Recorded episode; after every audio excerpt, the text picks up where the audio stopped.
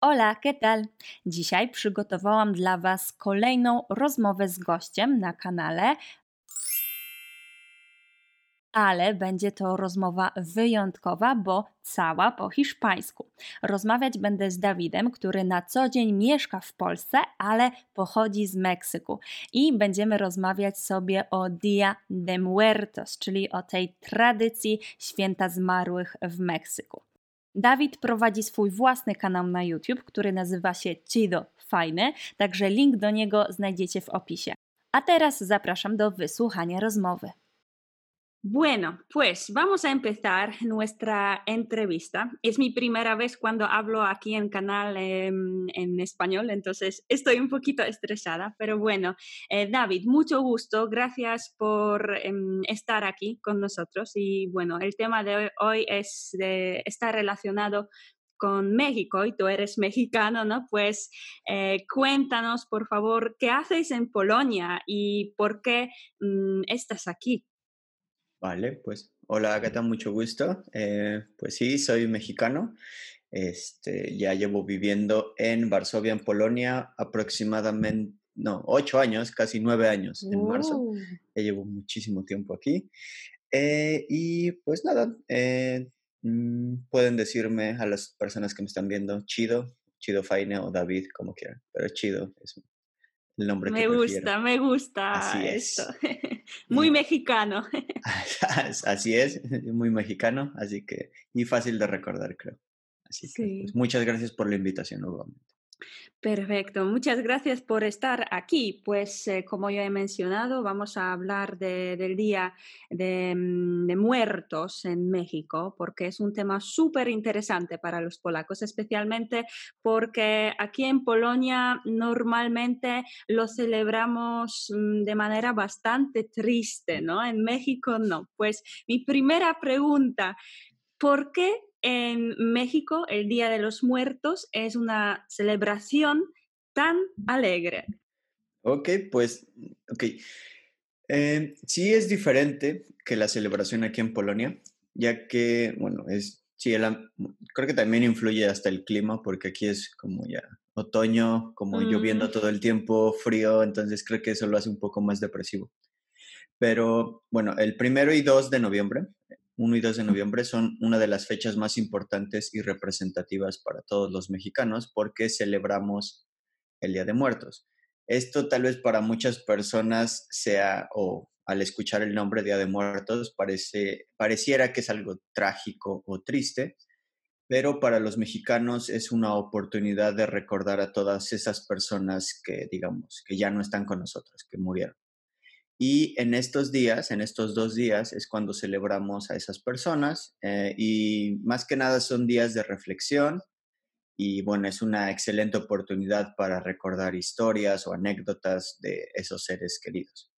Y al igual que en Polonia, que eh, la, digamos, la tradición principal en Polonia que es de asistir al cementerio eh, y prender velas, esto también es común en México. Eh, muchas personas van a, van a los cementerios para adornar las tumbas de familiares, amigos, eh, reunirse en familia o no sé, eh, pero hay más cosas tradicionales que podemos hablar de ellas más adelante.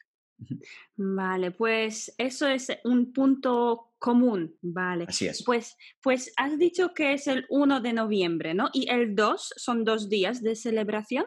Sí, son, eh, se celebra el 1 y 2 de noviembre, entonces eh, sí, son, son dos días.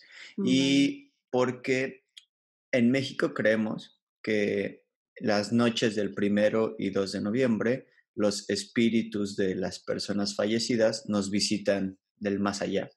El Ah, primero de noviembre vienen los niños difuntos, o sea, los sí, niños, los espíritus de los niños que, que- sí. que fallecieron, y el día 2 de noviembre vienen los adultos. Entonces son como Ah, por turnos, Ah, vale, pues turnos.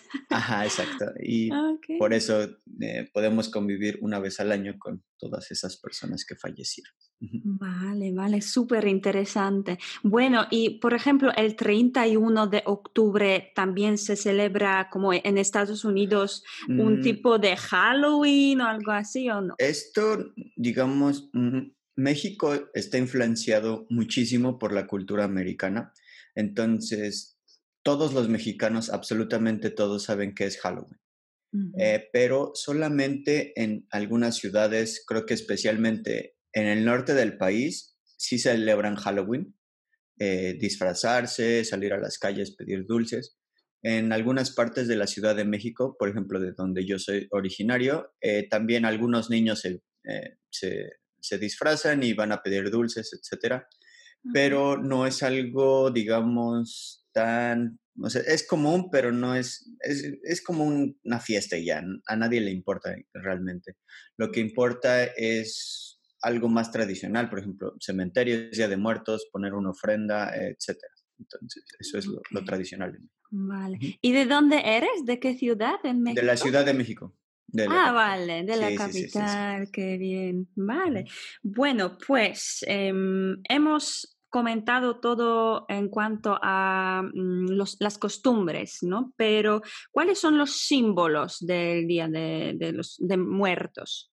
Creo que lo más significativo e importante es la ofrenda del Día de Muertos, ¿ok? Y esto es, pueden, eh, si alguna vez están en México en estos dos días, pueden ver ofrendas en absolutamente todos lados, en casas, hospitales, universidades, oficinas, en absolutamente todos los lugares.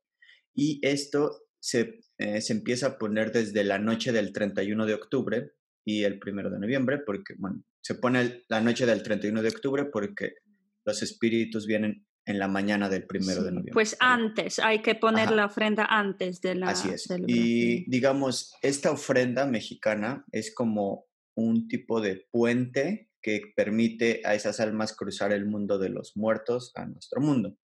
Esto, eh, hay una película de Disney que se llama Coco, que es, mm, refleja muy bien cómo es eh, esta tradición mexicana y es, es muy bueno. Y bueno, eh, esta tradición de poner una ofrenda durante estos días se remonta hasta, no sé, cientos de años.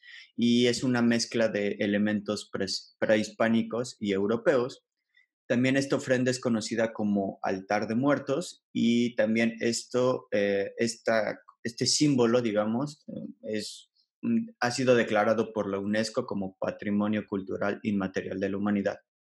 Y bueno, eh, te voy a platicar un poquito de, cómo es la ofrenda. una de las razones por las que estas ofrendas son realmente mm, atractivas visualmente es porque no, no hay como una regla escrita sobre cómo tienen que ser decoradas o de qué tamaño pueden ser. Pueden ser chiquitas, grandes, etc.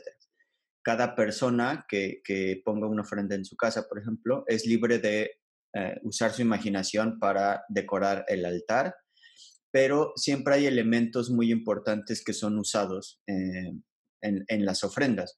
Por ejemplo, eh, en primer lugar, se tiene que poner una eh, imagen de la persona que falleció en el altar. Y este es uno de los em, elementos fundamentales, ya que de esta forma podemos indicar a quién estamos dedicando esta ofrenda. Otra cosa que se utiliza mucho en la ofrenda es el famoso pan de muerto. El, nombre es un poquito eh, característico, pero es, es algo, durante esta época del año es un pan muy tradicional para todas las personas. Este pan es, digamos, como un pequeño circulito y está adornado con dos, con dos huesos, eh, simulando una cruz. Entonces está como un hueso aquí y otro hueso aquí. Y este pan al final es espolvoreado con azúcar. Ok, pues es dulce. Sí, es dulce. Ese es el pan tradicional, pero obviamente hay este, mucho más versiones ahora. Eh, este pan eh, solo se realiza o solo se prepara durante eh, esta temporada de, noviembre y, es muy rico, es muy rico.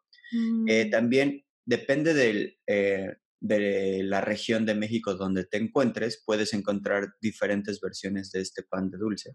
Por ejemplo, hay de vainilla, de naranja, con ajonjolí, cubierta de chocolate o en vez de huesos con una figura de calavera. Entonces, es, eh, depende, claro. Ya tengo hambre. sí, se extraña, pero creo que en Polonia ah, hay algunas personas que pueden vender este pan que preparan durante, unos mexicanos. No me digas. Sí, no recuerdo ahorita el nombre, pero voy a investigarlo y Mm, pasarte el contacto para que lo pruebas, porque es muy rico. súper. Mm, Y bueno, eh, otro eh, elemento de la ofrenda es copal e incienso. No sé si conozcas estas palabras porque creo que son bastante regionales. Sí, incienso parece como Lo de la un iglesia. polvo, sí, un, un polvo, sí, un tipo de polvo. E incienso es, por ejemplo, mm, no sé, bueno, eh, para las personas católicas es cuando en la iglesia empiezan a echar como un tipo de humo que huele Sí, muy característico. sí. Eh, bueno, entonces, este incienso es para santificar la habitación donde se encuentra la ofrenda. Y la otra palabra que es copal, esto es un elemento prehispánico que se utilizaba para atraer los espíritus a la ofrenda. Y también se cree que este copal limpiaba los espíritus malos de la, de la Ah, wow. Pues copal no me suena, Eh, eh, pero no, no bueno, es súper regional, ¿no? Sí, sí, sí, esto sí creo que es palabra mexicana. de- de- Ah, vale. Pero voy a investigarlo. Sí, claro. y también mm, eh, otro elemento muy importante de la ofrenda es, se llama papel picado, Ajá. que no sé si alguna vez lo has visto, es Sí. simplemente un tipo de papel adornado como de adorno, sí, figuras, sí. etc. Eh, este elemento, este papel picado, representa el aire, eh, el cual es uno de los elementos fundamentales de la vida, por eso es la representación. Ah, wow. Y normalmente este papel picado es decorado con diversos diseños asociados con la muerte, pero puede ser de cualquier cosa. Pero eh, unos mm, papel picado tradicionales con la imagen de una calavera, por ejemplo. Eso es muy tradicional. Eh, otro elemento son que siempre tiene que llevar una ofrenda son las velas o veladoras y esto se utiliza para recordar a los difuntos y también esto es un elemento para guiar a las almas a la ofrenda. Ah, ok. Pues la luz. La luz, ajá, sí. como- Ajá, sí, como- sí, sí. Bueno, como, sí, sí, sí, la, la vela como la luz para los difuntos, ¿no? Exacto, como digamos si vas en un avión y ves un aeropuerto y ves lucecitas, como Ah, ahí tengo que aterrizar, es lo mismo, más o menos. Ok, ok. Y has mencionado eh, palabra calavera, ¿no? Calavera, ajá. Calaveritas, sí. Calavera. Y, y bueno, explica por favor mm, por qué eh, una calavera es un símbolo tan extendido de, de este día, de esta cele- celebración. Ok, en México también en esta ofrenda eh, y también si, si te encuentras en esta época del año en cualquier parte de México, eh, en cualquier mercado o tienda vas a encontrar pequeñas calaveras. Calavera es mm, como forma de cráneo humano. ¿ok? Sí, sí. Eh, la cara humana después de la Exacto, muerte. exacto. Eh, estas calaveras pueden ser de azúcar o chocolate, son pequeñitas. Y estas calaveras son una representación de la muerte y es muy común que estas calaveritas eh, lleven escrito el nombre de, lo- de personas. Entonces, por ejemplo, puedes Ah, encontrar una calaverita de no sé, David, por ejemplo. Entonces, si tenías un pariente que se llamaba David y falleció, puedes comprar esa calaverita y, y ponerla en tu ofrenda. Ok, entiendo. Pues eh, son dulces, Son no dulces. son verdaderas. No, no, no, son, son dulces, son de azúcar, son simplemente azúcar y también de chocolate. Esas son las, Ah, vale. las tradicionales. Ah, y deja también mencionar otros elementos que son muy importantes en la ofrenda, que no terminé. Eh, otro elemento es eh, el agua. Eh. Esto simple, se coloca un vaso de agua o una jarra de agua eh, para, con la intención de saciar la sed de los espíritus que recorrieron un largo viaje desde el mundo de los muertos. También eh, se utilizan muchas flores. Aquí como mm, hay una flor muy tradicional mexicana para este Día de Muertos. Se llama cempasúchil. No, Mm. no creo No me suena, no me suena, pero... Este tipo de flor es sumamente colorida, es de color naranja Ajá. y prácticamente todos los cementerios están adornados con esta flor. Y es, es- es la flor típica de- del Día de Muertos. Eh, y esta flor se cree que guía a las almas a no perderse en el camino. Esto también lo complementa con el fuego. Y también, eh, la, también se, tiene que poner un platito de sal, eh, porque con esto se cree que las almas se purifican. Ah, vale. También.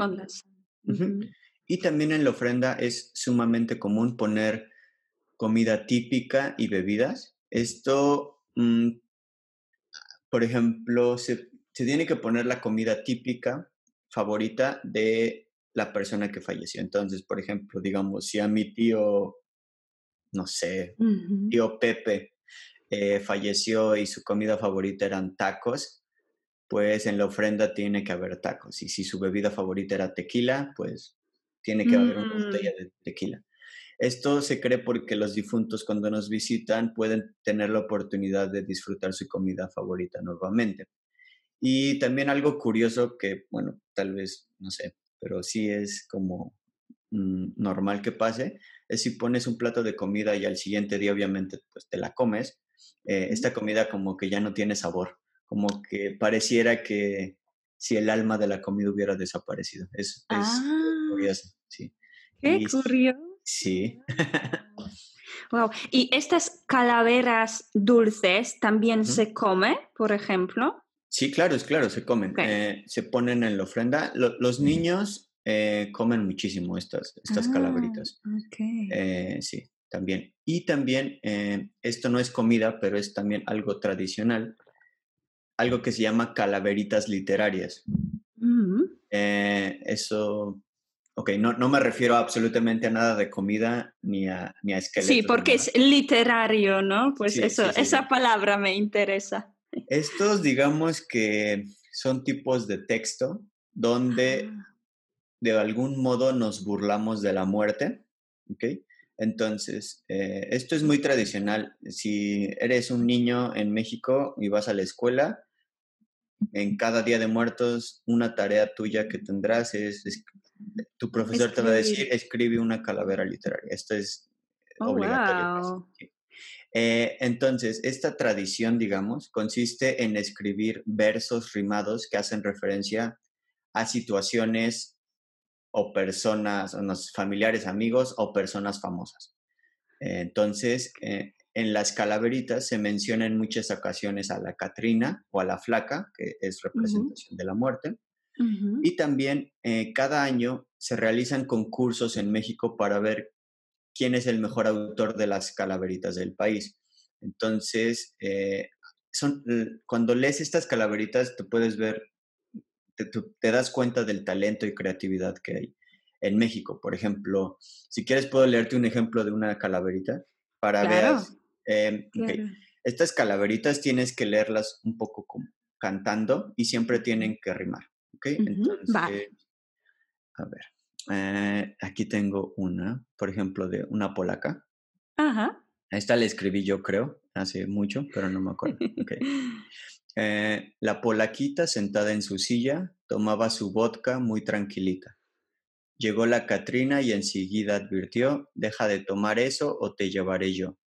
La polaquita ignoró esa recomendación y siguió tomando ese fuerte licor al ver la Catrina esa terrible, esa terrible reacción, no dudó ni un segundo en llevársela al panteón. ¿Okay?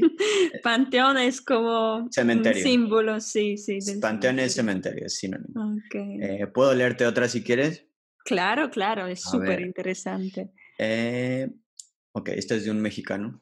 Ajá. Ok, el mexicano fuerte y guapetón se estaba echando unos tacos al pastor. La gente lo veía y nadie le decía que se acercaba muy deprisa a la Catrina. El mexicano la miró y una carcajada soltó, a lo que la flaca ninguna gracia le causó.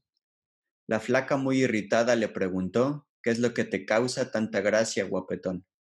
El mexicano con enjundia exclamó, nunca podrás separarme de mis tacos al pastor.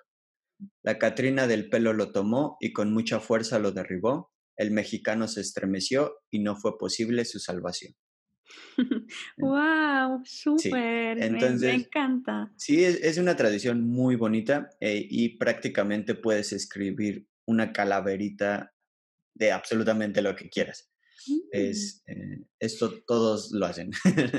Nunca he escuchado de, este tipo de tradición. Sabes, yo he leído muchos artículos y nadie ha mencionado, entonces eso es súper interesante. Sí, eh, yo tengo un, em, como sabes, tengo mi blog, chidofaina.com, ahí pueden buscar Día de Muertos y yo, yo sí, en, en mi artículo que escribí sí está mencionado lo de las calaveritas literarias, entonces...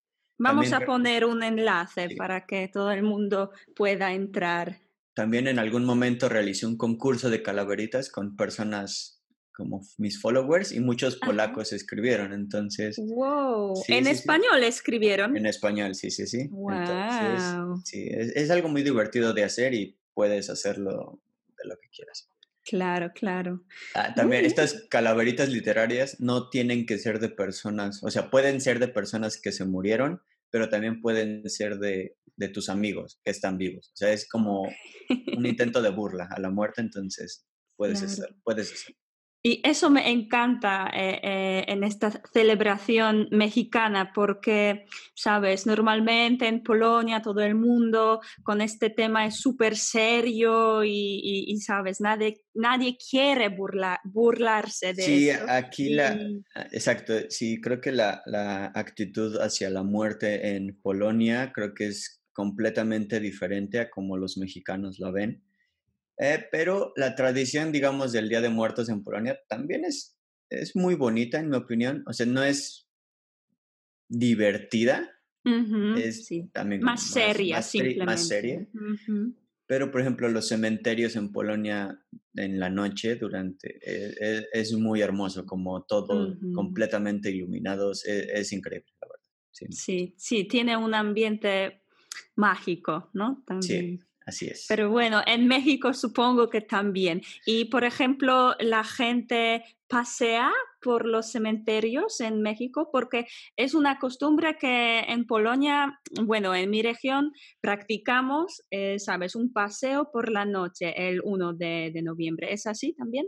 Eh, sí, pero esto no todos lo hacen. Eh, la región en México donde es más impresionante ver los cementerios porque realmente las decoraciones son impresionantes es Michoacán, en ah, México. Ahí es donde se basa la película de Coco. Eh, entonces es, es increíble. Pero, por ejemplo, yo en México, mm, el día 1 y 2 de noviembre no me gustaba ir al cementerio porque había muchísima gente y no, no era algo que me agradaba. Pero en México, por ejemplo, eh, si vas al cementerio, puedes, no es como mm, callado como aquí, completamente silencio. En México llevan, no sé, fiesta, mariachi, están tocando para el muerto, llevan comida, comen ahí. Es, diferente, pero sí es, también tradicional e importante. Súper. Bueno, y para terminar, última pregunta, porque tú has mencionado Katrina como un símbolo de la muerte, ¿no? Entonces, eh, ¿es solo un símbolo de la muerte o no sé, sabes algo de la historia mm, de esta chica? No, no conozco muy bien la historia en este momento, no la recuerdo, pero lo que sé es que esta Katrina fue un como obra de arte basada creo que en una persona que estaba viva. Y de ahí se empezó a popularizar mucho, porque la Catrina típica es como el esqueleto, lleva un sombrero, un sombrero elegante y un vestido elegante. Entonces creo que fue basada en un personaje, mm, no recuerdo ahorita, puedo googlearlo si quieres. Sí, sí, pero bueno, es solo una pregunta extra, ¿no? Pero me parece que es... Eh, algo nuevo en esta tradición, ¿no? Que yo he leído que no es una tradición súper... no, mm, ya, ya tengo la, la respuesta. Ah, dime. La, la Catrina fue creada por el caricaturista mexicano José Guadalupe Posada y originalmente se llamaba la calavera garbancera y esta palabra provenía de los vendedores de garbanzo que siendo pobres aparentaban ser ricos y querían ocultar sus raíces indígenas. Ah. Entonces fue una creación en un mural eh, por, el, eh, por este caricaturista. Y esta figura femenina tiene más de 100 años de historia y, como lo dije, que este personaje en sus inicios surgió como una burla a los indígenas que se habían enriquecido y menospreciaban sus orígenes y costumbres. Ok, súper. Bueno, entonces no es algo prehistórico, es una cosa que apareció hace 100 años en esta eh, sí, y esta, sí, esta imagen, se, esto sí lo, sabía desde em, como la historia. Hay un mural muy famoso de Diego Rivera, donde, una, donde hay muchas personas y al centro está la Catrina. ok, y por eso... Sí, está el personaje de la Catrina, igual como el esqueleto, con un sombrero muy elegante, un vestido muy elegante. Entonces, esto sí, como una clase con mucho dinero, digamos. Ay, qué bien. Vale, pues pienso que, es todo. Mm, hay muchísimas informaciones. Muchísimas gracias por, por esto. Muchísimas gracias. por la invitación. vale, bueno, pues eh, espero que un día tengamos eh, una ocasión más para hablar porque, bueno, eh, México es un país súper interesante para mí, pues hay muchísimas tradiciones, no solo relacionadas con Día de, Muertos, ¿no? Pues espero que veamos un día.